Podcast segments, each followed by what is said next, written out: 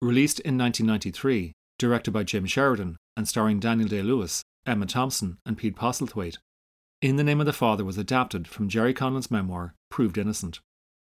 Published in 1990, it detailed how Conlon and three others, who came to be known as the Guildford Four, were falsely convicted of partaking in an IRA bombing campaign in 1970s Britain.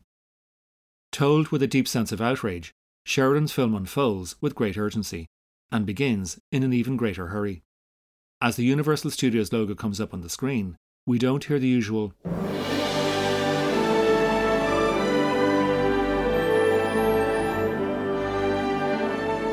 Instead, we hear this.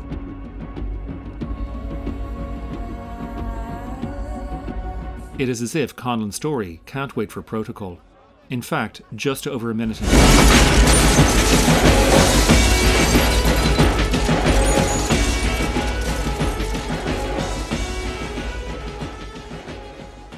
Think of the different ways Sheridan could have opened the film. A more formal introduction would have been with a title card explaining the backdrop to the story how, in late 1960s Northern Ireland, peaceful civil rights marches were held to protest the institutionalised prejudice faced by the Catholic community, and how those marches were met with police and military brutality, and how that in turn gave rise to the Provisional IRA. Or it could have established young Gerry Conlon and his life in Belfast. But no, Sheridan and his editor Gerry Hambling chose to show exactly how terrorism invades the lives of ordinary citizens. Sudden, brutal, and indiscriminate, and to the victims, completely out of context. In fact, it is only after the bomb goes off and the debris hurls across the street that the film gives us any context. A title card comes up telling us that we're in Guildford on October the 5th, 1974.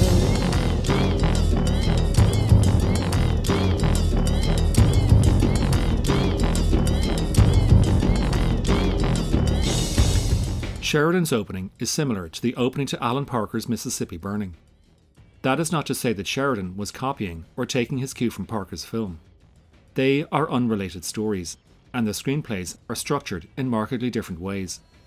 But nonetheless, it is worth noting that six times Oscar nominated editor Gerry Hambling worked on both pictures. There are, of course, differences to their openings. Where Sheridan's film literally erupts, Mississippi Burning begins in a graduated manner bedding down into a sinister threat, steadily revealing the source of that threat before finally unleashing its violence in a shocking fashion. Oh shit, we into it now, boys. Well, you only left me a nigger, but at least I shot me a nigger.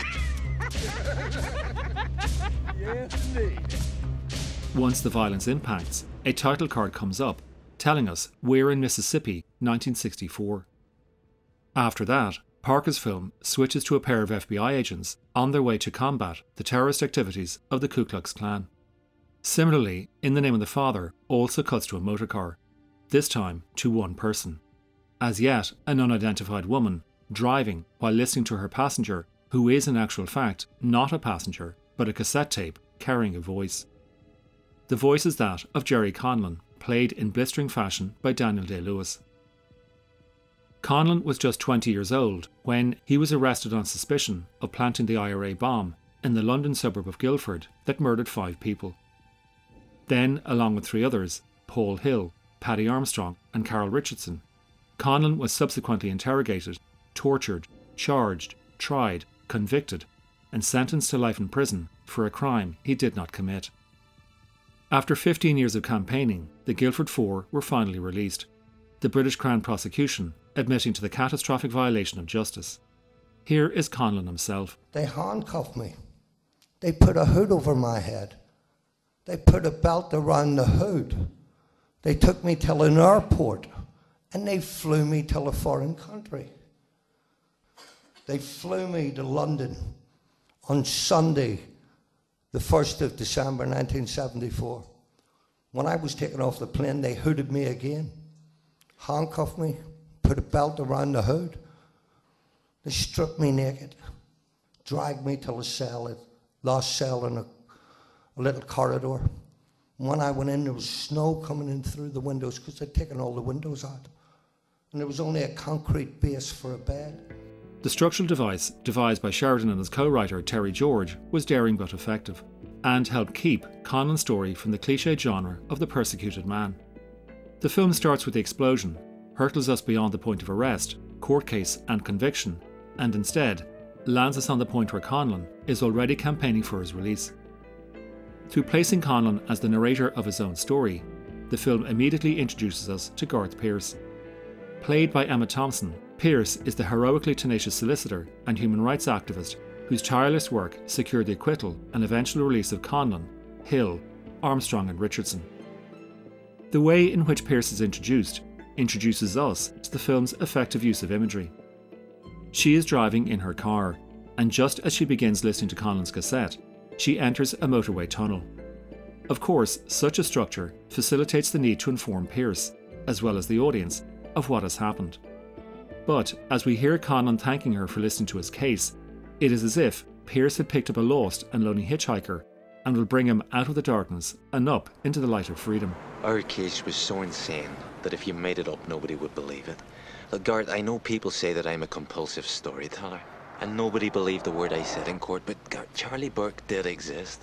He's not just a figment of my imagination.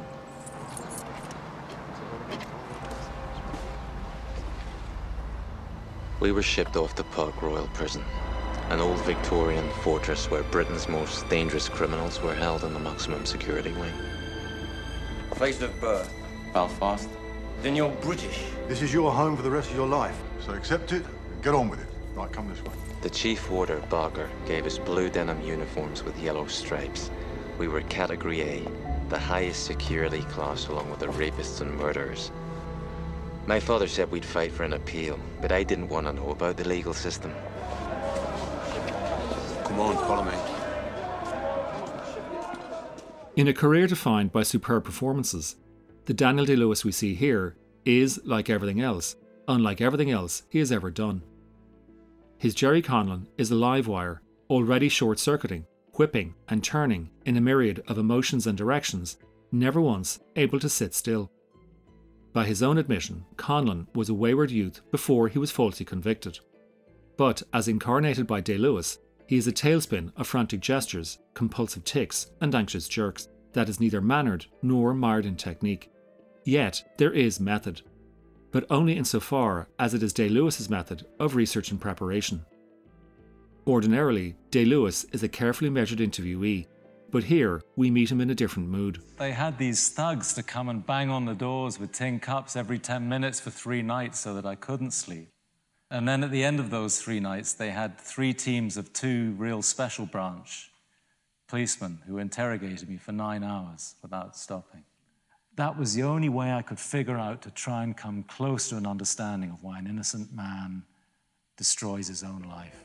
What strikes me is Day Lewis's penetrative question in the hands of another, less talented and probing actor, the approach would have been to play Conlon solely as a victim. The result would have sanctified him near to the point of martyrdom, which would have been a disservice and an insult to the man and the way he bore his suffering. While Conlon was in no way responsible for the atrocity hurled upon him, it is interesting to hear Day Lewis choose the words decision to destroy his own life. That statement is in no way a judgment or condemnation of Conlon but instead it reflects how Conlon felt about himself. Soon after Gerry Conlon was arrested, his father, Giuseppe, played in the film by Pete Postlethwaite, travelled from Belfast in the hope of securing the release of his son. But Giuseppe was arrested, along with six others, all members of the Maguire family, on equally trumped up charges. Giuseppe was tried, convicted on false evidence, and sentenced to life, dying three years later in prison. Here is Conlon again. I was walking around the exercise yard after being on remand for a week in Winchester, and I thought I'm going insane because I could hear my father's voice very faint. And I thought he was back home in Ireland. And I remember as we got close to the hospital part of the exercise yard, his voice got louder. And I looked up and I seen him at the window. My father had worked at the shipyards and he developed emphysema through having no health and safety. He was red leading ships in the early 50s. All my life, all I've ever known is my father in and out of sanatoriums. He couldn't walk to the bar without stopping two or three times. But he made this incredible journey for me. Which brings me to the film's title. Remember, Conlon's memoir was called Presumed Innocent. So why the change? Although the film positions father and son in the same cell, in real life, father and son were never even in the same prison. But Sheridan changed those facts to share a deeper, wider, more resonant story. By putting Gerry and Giuseppe in the same space, Sheridan catapulted the story beyond a legal drama. In Sheridan's hands, it became mythical, or at least a fable of sin and redemption, atonement and forgiveness. I am referring to Carlo Collodi's story of Geppetto, the woodcarver, and his young boy, Pinocchio. Pinocchio was always getting into scrapes and was always dependent on his father, bailing him out of trouble. Pinocchio runs away and then gets into even deeper trouble. Learning of his difficulty, Geppetto then goes to rescue the boy, but they both end up in the belly of the whale. Why are you looking at me like that? What? Why are you looking at me like that? Like what? Why do you always follow me? Huh? Hey, Why do you always follow me when I do something wrong? Why can't you follow me when I do something right? What are you talking about? Huh? What am I talking about? I'm talking about the medal. What medal? What fucking medal? What fucking medal? I'm talking about the only fucking medal that was ever in our house. That fucking medal. The medal I won at football. Nominated for seven Oscars, three for the named cast members, In the Name of the Father is Jim Sheridan's best film. Powerfully persuasive, it throbs with fury. For much of the first half, anger fuels the plot.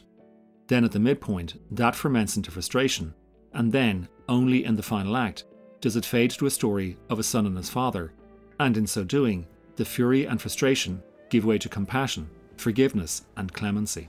What I remember most about my childhood is holding your hand. My wee hand in your big hand. And the smell of tobacco. I, I remember the. I could smell the tobacco off the palm of your hand. When I want to feel happy, I try to remember the smell of tobacco.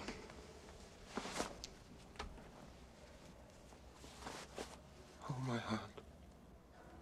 Sheridan is a remarkably gifted director of actors, and I think it was in that manner he was able to take Conlon's story, Presumed Innocent, and move it beyond a biopic and political polemic, and deliver a personal film where a son attempts to repair his fractious relationship with his father. How personal was that to Sheridan? Very interesting.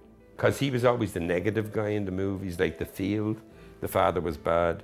In the plays I wrote, sometimes I put my own father's name in it, and, and, and my mother would go to the theatre and say, That's you. And I was like, Ugh. And then I realized, you know, it's not really my dad, it's just the situation. So then I realized I have to make a movie about a good dad, and I would tell him, and he'd be totally happy. He'd be drinking his pint totally. And to get that smile out of him, I would tell him 20 times.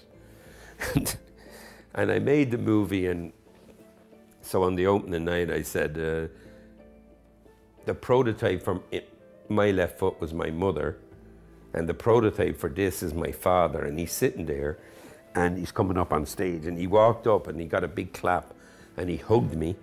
And in this ear, he said, I love you. And I pushed him back to look in his eyes because I'd never heard that before. And I just looked at him for a while. The audience kept clapping. Pete Postlethwaite told me he was crying in the back. The audience went, it went that far, the emotion, right? That's fucking 500 feet. And he was dead two weeks later. Died like that. That's mad.